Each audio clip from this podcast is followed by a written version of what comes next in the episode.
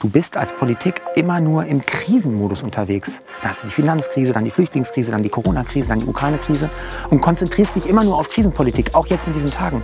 Und sagst, wenn die Krise vorbei ist, dann machen wir das mit dem Leitungsausbau, äh, dann machen wir die Reform. Ähm, aber in Wahrheit werden die Bretter, die man bohren muss, immer dicker und am Ende ähm, durchbohrt man die nicht, sondern bemalt man die nur noch. Und damit muss Schluss sein. Ich glaube, dieses Land braucht eine Kernsanierung.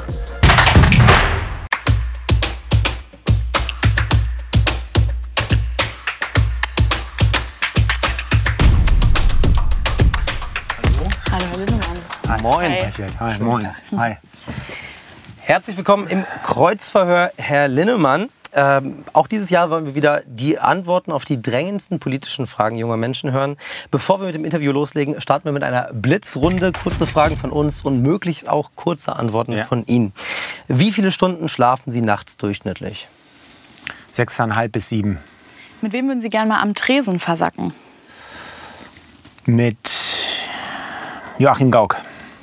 Eine Sache, die die CDU noch üben muss. Wir müssen noch attraktiver werden für junge Menschen. Frauenquote, ja oder nein? Erreicht das Ziel nicht, Frauen in Führungsämtern zu haben? Also nein. Eher nein. Was war Ihr Sommerhit 2022?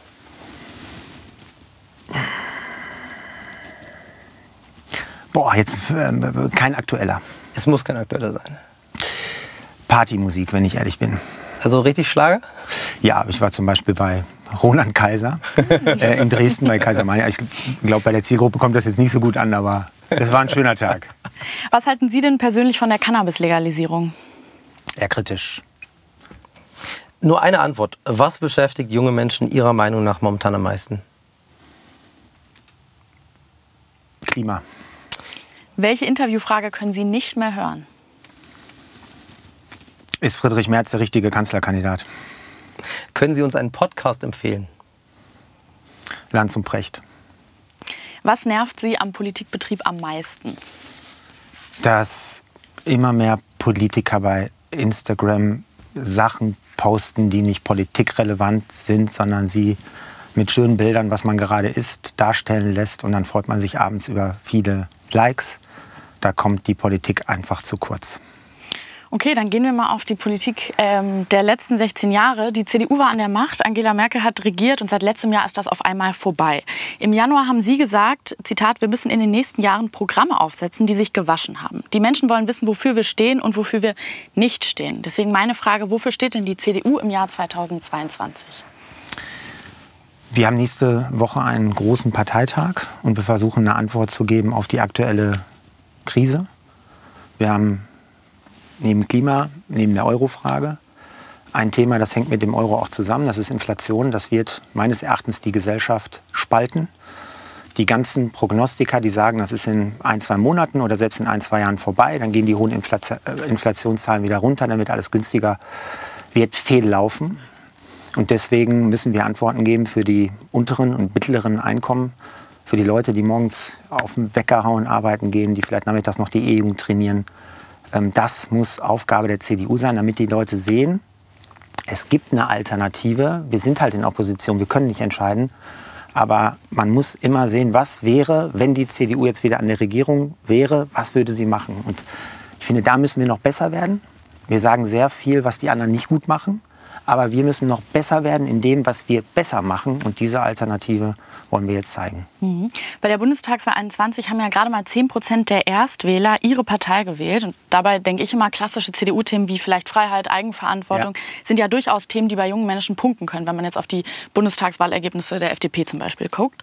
Äh, Sie arbeiten ja gerade konkret am neuen Grundsatzprogramm. Wie wollen Sie denn ganz konkret junge Menschen besser abholen und ansprechen? Indem die Eigenverantwortung des Einzelnen wieder gestärkt wird. Ich glaube, dass wir in der Corona-Krise echt eklatante Fehler gemacht haben. Ich glaube, dass wir Politiker, das muss man einfach ganz sachlich sagen, wir leben in einer anderen Welt. Wir kriegen jeden Monat unsere Diäten. Wir arbeiten auch dafür, aber wir sind nicht abhängig vom Kunden, vom Wähler, ja. Ähm, Wir sehen das ja jetzt, wie äh, Bäckereien vor die Hunde gehen, weil sie die Stromrechnungen nicht mehr bezahlen können. Oder dort ist es mehr das Thema Gas. Ganz normale Haushalte können es nicht mehr bezahlen. Und bei der Corona-Krise war es einfach so, dass wir den jungen Menschen einfach zu viel zugemutet haben. Es ist ein Treppenwitz der Geschichte, dass junge Menschen nicht mehr draußen Fußball spielen konnten, um bei diesem Thema Fußball äh, zu bleiben. Und wir haben da einfach völlig überzogen. Und das muss jetzt aufgearbeitet werden. Das ist zum Beispiel ein Thema im Grundsatzprogramm, dass die Freiheit, ich meine, wir leben in einer Demokratie, es steht im Grundgesetz, der Mensch ist für die Freiheit bestimmt und damit auch für die Eigenverantwortung. Eigenverantwortung sagt aus, ich kann die Freiheit nutzen in diesem Land, muss aber die Verantwortung für mein Tun übernehmen. Und dieser Verantwortung, finde ich, sind wir der jungen Generation in der Corona-Zeit nicht gerecht geworden und das müssen wir aufarbeiten. Wir bleiben aber beim Thema Freiheit. Sie haben sich nämlich bei einem Thema in letzter Zeit recht deutlich mhm. positioniert. Mhm. Sie haben gesagt, Zitat, ich bin zum Beispiel für ein verpflichtendes Gesellschaftsjahr. Dass junge Menschen lernen, dass es in einem Staat nicht nur Rechte, sondern auch Pflichten gibt. Und zu diesem Thema haben wir eine Frage von Theresia Krone für ja. Sie. Ich bin Theresia, ich bin 19 Jahre alt und Studentin. Unsere Generation ist verschiedenen Jugendstudien zufolge die engagierteste Gesellschaftsgruppe, was Ehrenamt und Engagement angeht. Und auch in der Pandemie haben wir bewiesen, dass wir zurückstecken können, verzichten können, um andere zu schützen. Denken Sie wirklich, es ist jetzt der richtige Zeitpunkt, um Jugendlichen zu sagen, was sie ein Jahr lang nach der Schule machen müssen, indem sie ein Pflichtjahr fordern? Also erstmal, Theresia, super, dass ihr euch alle so einsetzt. Ich glaube 30, 33 Prozent, ich glaube ein Drittel der jungen Menschen in Deutschland setzen sich auch ehrenamtlich ein, wollen Verantwortung übernehmen aber zwei Drittel halt nicht. Und ich beobachte, ähm, wenn ich in Berlin zum Beispiel hier unterwegs bin, mit Lehrern spreche, zum Beispiel in Neukölln, dass dort ähm, es bestimmte Milieus auch gibt, sozial Schwächere, sind nicht nur Menschen mit Migrationshintergrund, sondern auch ja, Familien, die hier geboren wurden, die sich zu wenig um ihre Kinder kümmern. Die treffen sich gar nicht mehr mit Kindern aus Grunewald oder Dahlem, ähm, wo Familien wohnen, die vielleicht wohlhabender sind. Und dieses ähm, nennt man Segregation. Das nimmt zu in Deutschland, so eine Spaltung. Und ich setze mich für dieses verpflichtende Gesellschaftsjahr ein, dass sich diese Milieus wieder treffen. Dass man lernt, es gibt auch andere Meinungen, dass man sich auseinandersetzt. Aber ich verstehe Theresia, dass sie sagt, äh, jetzt haben wir Corona durchgemacht, jetzt auf einmal kommt ihr wieder mit so einem, so einem Pflichtding. Ich möchte, dass am Ende es keine Pflicht wird im Sinne der jungen Menschen. Also am liebsten wäre mir so ein Work and Travel in Germany, jetzt mal überspitzt formuliert. Es muss so einen Angebotsstrang geben von verschiedenen Dingen für junge Menschen, bis in den Vereinsbereich rein, Stiftungen, aber auch das Ausland, das europäische Ausland, ein ökologisches Jahr. Das muss alles angerechnet werden für dieses Jahr, wie ähm, die Bundeswehr, die Feuerwehr, die sozialen Dienste. Ähm, ich bin davon überzeugt, dass wir so den Zusammenhalt des Landes stärken und auch die Persönlichkeitsentwicklung ähm, damit positiv ähm, befeuern. Und so eine Orientierung, glaube ich, tut gut. Ich verstehe es und ich lade Theresia ein, mir eine Mail zu schreiben, dass wir mal telefonieren oder uns treffen. Gerne auch mit mehreren.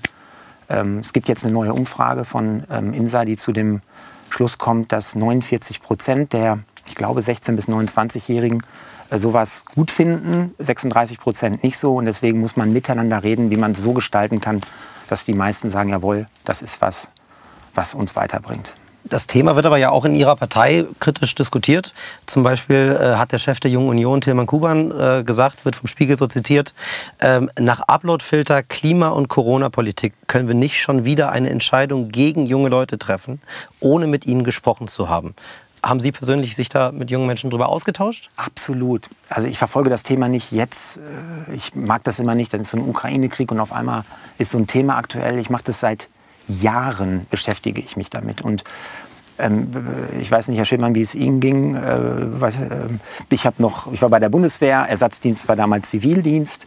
Und ich kenne in meinem Freundeskreis oder unter Bekannten gerade auch beim Zivildienst Bundeswehr war auch niemand, der im Nachhinein gesagt hat, natürlich gibt es einige, aber die meisten haben gesagt, es war keine verschenkte Zeit, es hat mir richtig ähm, gut getan. Aber Herr Tillmann hat insofern recht, so ein Ding kannst du nicht von heute auf morgen umsetzen. Da brauchst du eine gesellschaftliche Debatte total in der Breite. Das geht auch nicht innerhalb von zwei, drei Jahren. Das dauert ein paar Jahre. Ich denke, es wird fünf Jahre dauern, so ein Prozess. Du musst ja auch erstmal die Kapazitäten schaffen. Und deswegen finde ich das richtig bitter, dass ähm, als der ähm, Bundespräsident gesagt hat, wir müssen darüber reden, ähm, dass sofort gesagt wurde von einigen Politikern, nee, lass das mal sein. Ich, nochmal, wenn die Mehrheit in Deutschland sagt, wir wollen das nicht, oder der, die, die gesellschaftliche Debatte führt dahin und es gibt auch gute Argumente, dann akzeptiere ich das, ähm, wie jetzt in der CDU. wenn es da die Mehrheit gibt, die sagt, wir wollen das nicht. Aber ich finde, das ist ein schönes Thema, das tut unserer Gesellschaft gut, dieses jetzt zu debattieren und dann auch zu entscheiden. Wir springen mal so ein bisschen zu einem anderen Thema. Sie haben gerade gesagt, äh, in Ihren Augen ist Klima das Thema, was die meisten jungen Menschen gerade umtreibt. Und tatsächlich ist ja der Klimawandel einer unserer drängendsten Krisen. Wir merken ihn dieses Jahr mehr und mehr. Äh, wir können ihn alle selber spüren und sehen. Und mittlerweile ist der Rheinpegel dieses Jahr zum Beispiel so niedrig, dass er dramatische Auswirkungen auf das Leben von uns allen und aber auch die Wirtschaft hat. Was sagen Sie den Menschen, wenn in Brandenburg jetzt das Wasser rationiert wird und Jobs vom Klimawandel bedroht sind?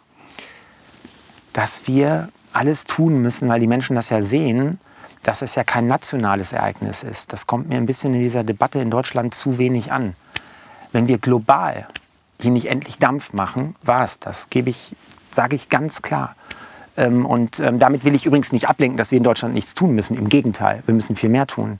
Aber wenn wir global dieses Thema nicht angehen, dann werden wir das nicht schaffen. Wir haben im letzten Jahr 33 Milliarden Tonnen CO2 in Anführungsstrichen verbraucht, ein Drittel davon China. China hat im letzten Jahr um zwei Milliarden nur innerhalb eines Jahres CO2 zusätzlich ausgestoßen. Das ist mehr als doppelt so viel, wie Deutschland insgesamt ausstößt. Damit will ich nicht die Verantwortung wegschieben, sondern wir brauchen, das ist auch ein Punkt, den Herr Scholz richtig angeht, mit dem, mit dem Klimaclub, internationale Abkommen. Dafür brauchen wir zum Beispiel einen CO2-Preis. Ähm, der ist extrem wichtig. Am Ende bedarf es eines Emissionshandels. Ich will jetzt aus Zeitgründen jetzt nicht ins Detail gehen.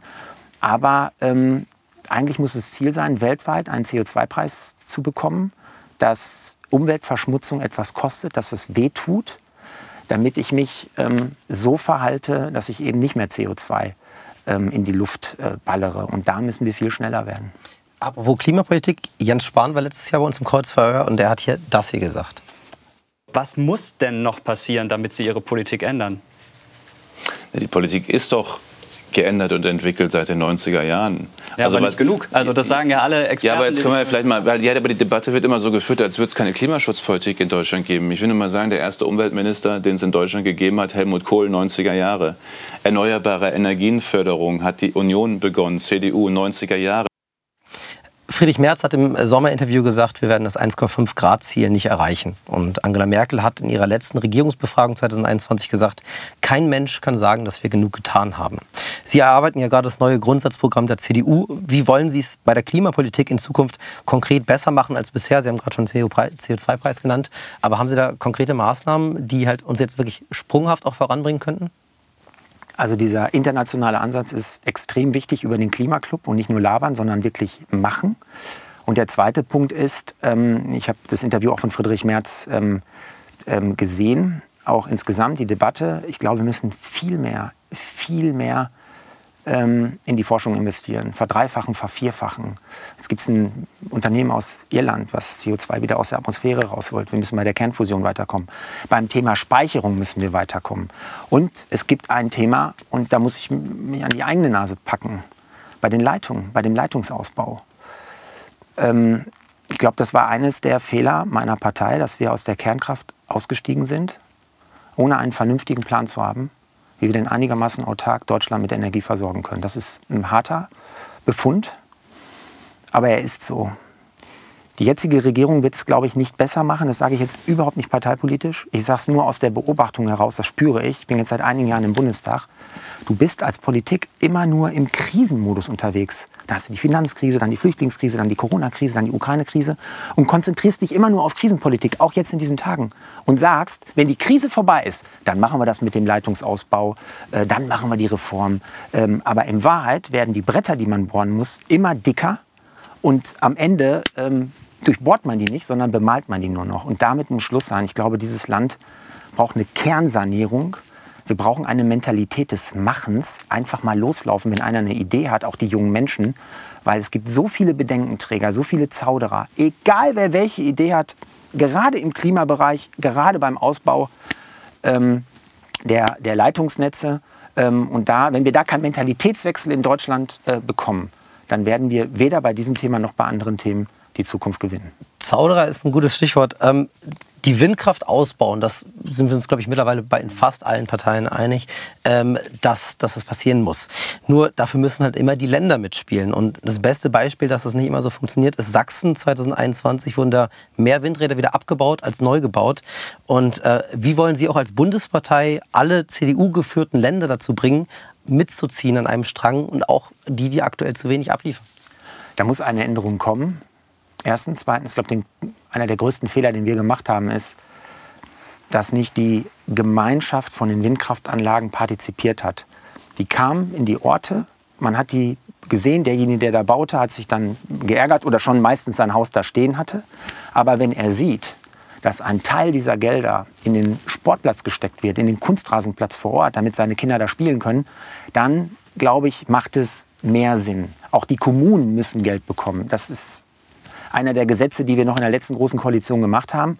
Also um dieses Problem in Anführungsstrichen zu lösen, finde ich, müssen aus den Gewinnen Geld, ähm, aus den Gewinnen muss, muss Geld zur Verfügung gestellt werden für die Kommunen und für die Menschen, die dort leben, damit die Akzeptanz gesteigert wird. Dann sind sowas wie, wie Abstandsregeln oder sowas wie in Bayern mit 10H auch nicht mehr das Problem? Oder wie kommt man dann da weiter? Ich finde die 10H-Regel in Bayern nicht richtig. Das ist ein klares Statement. Ähm, Machen wir weiter. Ähm, spätestens seit dem Krieg in der Ukraine ist klar, es war ein riesiger Fehler, sich abhängig von russischem Gas zu machen. Und ähm, unter ihrem letzten Wirtschaftsminister Peter Altmaier wurde weder eine nationale strategische Gasreserve noch Flüssiggasterminals in Angriff genommen, weil beides halt einfach als zu teuer galt. Was muss passieren, dass Deutschland in Zukunft solche Fehler nicht nochmal macht? Ja, selbstkritisch auch dieses Denken, ich bin von Hause aus Volkswirt, auch bei uns war dieses Denken sehr stark verhaftet, zumindest bei den meisten, dass wenn Länder miteinander handeln, dass dann so etwas, wie wir jetzt in der Ukraine passiert, ähm, nicht mehr sehen. So, und das ist de facto falsch. Äh, mit Diktatoren kann man nicht verhandeln. Wir haben mittlerweile ähm, autokratische Staaten, ich habe die Zahl jetzt nicht im Kopf, auf jeden Fall ähm, unterm Strich sind es mehr als demokratische Staaten. Und ähm, ich glaube, dass dieses jetzt bei allen angekommen ist. Das heißt auch für China falsche Politik, finde ich, in der Vergangenheit gemacht, dass wir nicht auf Augenhöhe mit denen gesprochen haben. Dass die Chinesen zum Beispiel in Deutschland, in Europa Straßen bauen können, Brücken bauen können, wir aber nicht dort. Die Chinesen können die Mittelständler aufkaufen, wir aber nicht dort, brauchen erst einen chinesischen Partner. In der Regel oder sehr häufig. Ähm, und dieses Denken, Herr Schippmann, ist jetzt ähm, ist jetzt da. Deswegen hoffe ich, dass das nicht mehr passiert, dass wir nicht, wie man so schön sagt, alle Eier in einen Korb legt, uns im Chip-Bereich abhängig macht von wenigen Ländern in Asien oder im Energiebereich abhängig macht von Russland. Wir machen noch mal einen Themenswitch mhm. und äh, kommen zur Mobilität, aber auch wieder zu den Klimazielen. Wichtiger mhm. Baustein, um die zu erreichen, ist ja die Verkehrswende. Jetzt hatten wir das 9-Euro-Ticket. Das sollte einerseits Menschen finanziell entlasten, aber eben auch motivieren, das Auto stehen zu lassen. Viele Menschen hätten sich über eine Verlängerung sehr gefreut. Die CDU war kein Fan vom 9-Euro-Ticket. Warum? Weil es so günstig war, ganz klar. Es muss ja auch irgendwie bezahlt werden. Aber ich bin Fan von diesem Ticket, dass es ähm, günstiger ist, als wenn ich Einzeltickets kaufe. Ich bin, ich bin immer ein Fan von diesen pauschalen Lösungen. Die sind zwar manchmal ein bisschen teurer, aber dieser Effekt mit Bürokratieabbau, mit ähm, äh, Werbung äh, für den Transport extrem wichtig. Aber 9,90 Euro, ähm, Frau Reichel, wir müssen das alles irgendwie mal zurückzahlen. Und all das, was jetzt an Schulden aufgenommen hat, müssen die nächsten Generationen finanzieren. Und dass ich, gut, ich habe jetzt eine Bahncard 100, aber dass jemand, der sehr viel Geld verdient, ähm, dieses 9-Euro-Ticket nutzen kann, verstehe ich nicht. Halte ich übrigens für einen Riesenfehler insgesamt in der jetzigen Politik, dass man immer so eine Politik macht wie mit so einer Gießkanne. Alle Rentner kriegen 300 Euro. Jetzt mache ich mir wahrscheinlich bei den Rentnern keine Freunde. Aber warum soll ein Rentner, der ähm, zwei Aktiendepots hat und drei Immobilien, ähm, 300 Euro bekommen, dann soll doch lieber derjenige, der in der Grundsicherung ist und wenig hat, 1000 Euro bekommen. Und so gilt das auch mit dem 9-Euro-Ticket. Da wäre ich eher für Zielgenauigkeit. Aber nochmal, grundsätzlich finde ich das Ticket gut, aber 9 Euro sind einfach zu wenig. Das kann man sich so nicht leisten. Also Sie würden das eher an die Bedürftigkeit koppeln? Also könnten Sie sich beispielsweise vorstellen, also wenn Sie schon sagen, wie lieber bedürftige Rentner dann mehr äh, entlasten, könnten Sie sich auch vorstellen, dass es quasi ein Sozialticket 9 Euro geben könnte für Menschen, die es brauchen? Zum Beispiel und darüber hinaus trotzdem diese Pauschale ich bin jetzt kein Kenner, aber weiß ich nicht, dann kostet es halt 59 Euro oder 69 Euro. Ich glaube, in Berlin sind es 70, 80 Euro. Ähm, also es, die, die, es, es sollte 62. günstiger sein als jetzt. Bitte? Ja. Ich zahle 62. 62. Also es sollte günstiger sein als jetzt, damit ich eine Pauschale habe, aber keine 9 Euro. Dieser Nebeneffekt oder dieser Effekt vom 9-Euro-Ticket, jetzt mal unabhängig vom Preis, dass viele Menschen eben das Auto stehen gelassen haben und auf die Schiene gegangen sind, war ja ein wünschenswerter, auch hinsichtlich des Klimas. Jetzt sind nach zwölf Jahren äh, CSU geführt im Verkehrsministerium, aber fast die Hälfte aller Schienen sanierbedürftig. Was ist denn der Plan Ihrer Partei für die Zukunft der Bahn? Wie wollen wir das denn in den Griff kriegen? Ja, wir sehen das ja jetzt ziemlich klar auch im Bereich Kohle, sondern die Kohlekraftwerke wieder hochgefahren werden und gleichzeitig fehlen die Loks und die äh, Lokomotiven. Äh, da müssen wir mehr machen, aber da glaube ich, sind die Fehler schon vor ganz langer Zeit äh, gemacht äh, worden im Schienenausbau, dass da einfach zu wenig gemacht wurde. Das ist, glaube ich, seit Jahrzehnten der Fall. Ich bin ein ganz großer Fan vom autonomen Fahren.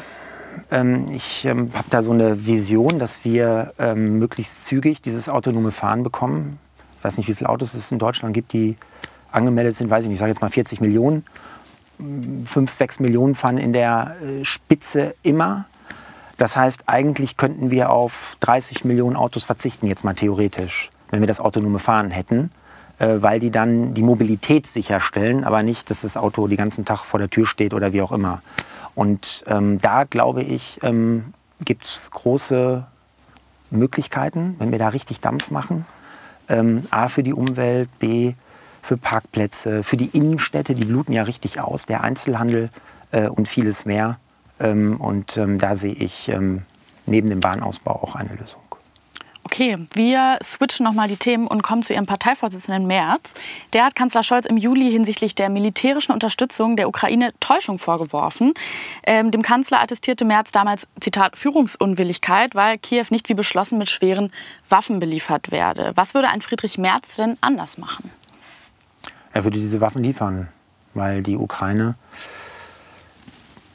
ja, die kämpfen für unsere Werte, für die westlichen Werte. Das muss man einfach so sehen. Und es war ein, ja, ein schlimmer Überfall, was da passiert ist. Es ist Worte gar nicht zu fassen von Herrn Putin. Und wir müssen, wir kämpfen eigentlich für unsere Werte dort. Und deswegen sagen wir als CDU, wir müssen die Ukraine stärker unterstützen. Zur Unterstützung der Ukraine gehört ja auch, ihr eine Perspektive zu bieten, äh, international. Friedrich Merz hat am 17. Juni gesagt, es macht keinen Sinn, einem Land wie der Ukraine den Beitrittsstatus und den Kandidatenstatus zu geben für die EU, wenn das Land als Ganzes in seiner Existenz gefährdet ist. Jetzt hat die Ukraine Mhm. den Beitrittsstatus bekommen. Sie wird aber de facto eine ganze Weile, Ja. äh, also den Kandidatenstatus äh, bekommen, äh, wird eine ganze Weile noch gefährdet sein, ähm, wenn man es realistisch sieht. Aber wie kann man, wie, wie, wie können wir der Ukraine eine Perspektive geben? Wird sie, solange Putin da ist, äh, niemals ein volles Mitglied der EU werden können? Oder wie muss man das verstehen? Sie haben völlig recht, diese ganzen ähm, Mitgliedsanfragen, ähm, dem wird dann stattgegeben und dann dauert es irgendwie 10, 20 Jahre. Ukraine wahrscheinlich, weiß ich nicht, 10, 20, vielleicht sogar noch mehr Jahre, dann, wenn sie irgendwann Mitglied werden. Ich finde, wir müssen insgesamt in der EU aufpassen und uns überlegen, ob das Konstrukt so noch passt.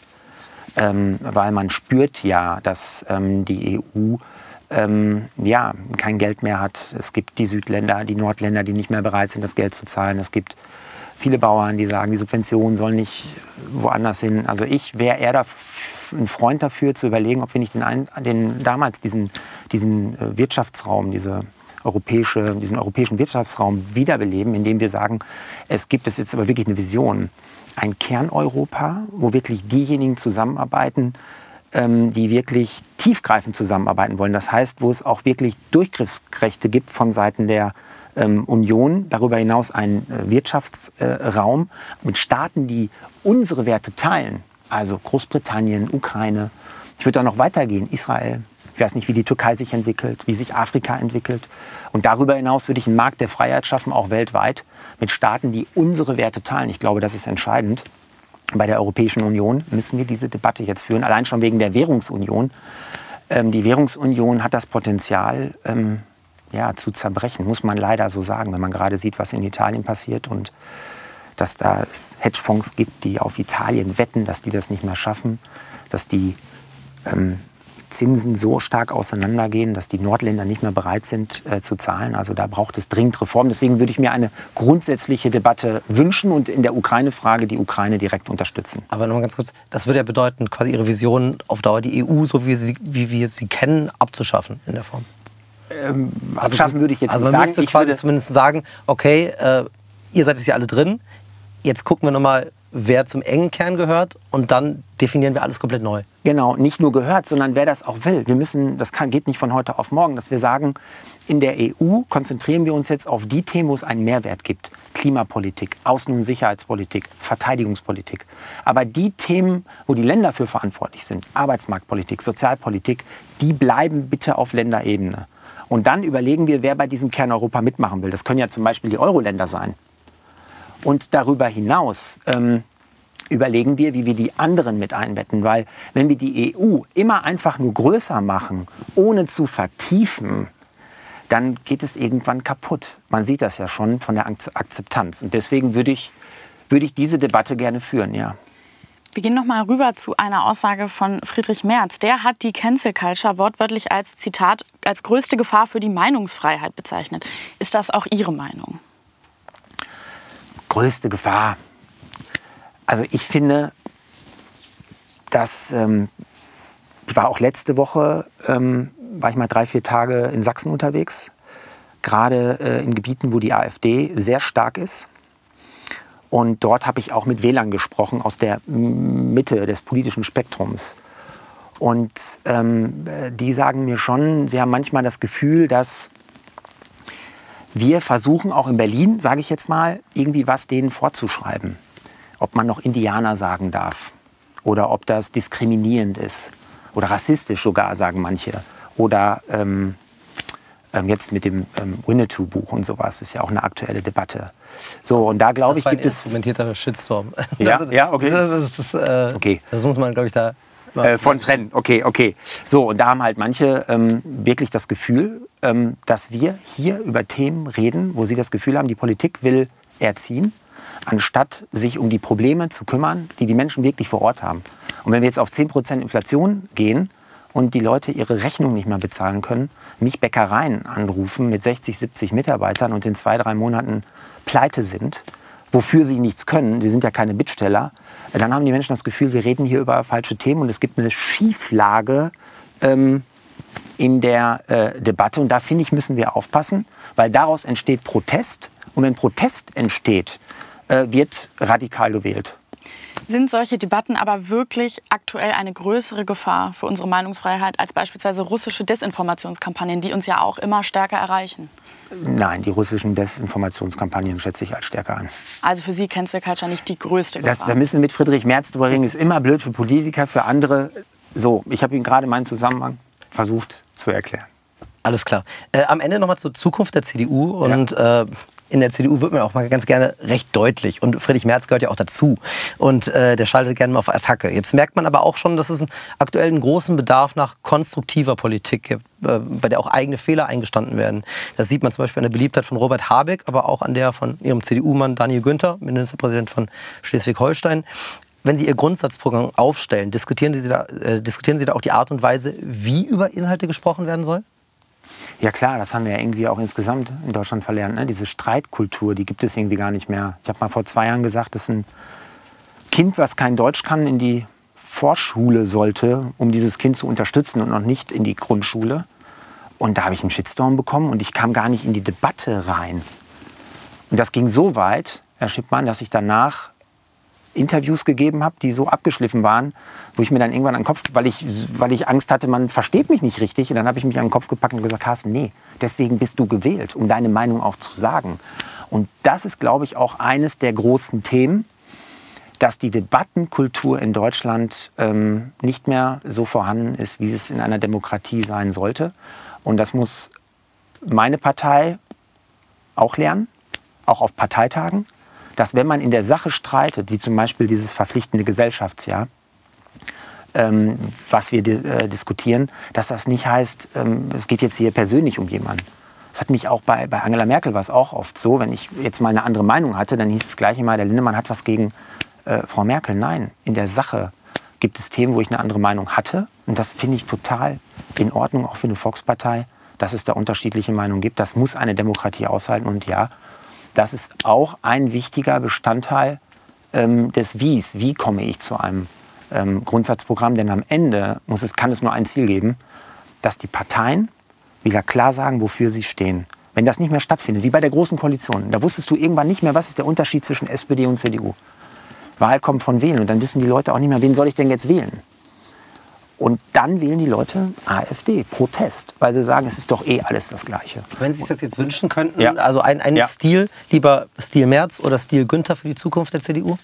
Wir brauchen beide. Ich glaube, dass Friedrich Merz sehr gut ist für den Deutschen Bundestag. Wir haben jetzt wieder eine Opposition. Also wer ihm mal zuhört, natürlich gibt es dann einen Herr Scholz, der auch hart antwortet. Aber das ist doch Politik, das ist doch kein Kuschelkurs oder eine Puppenstube, sondern raue Luft. Und deswegen glaube ich, ist es extrem wichtig, dass wir Typen haben wie Merz, aber auch wie Daniel Günther.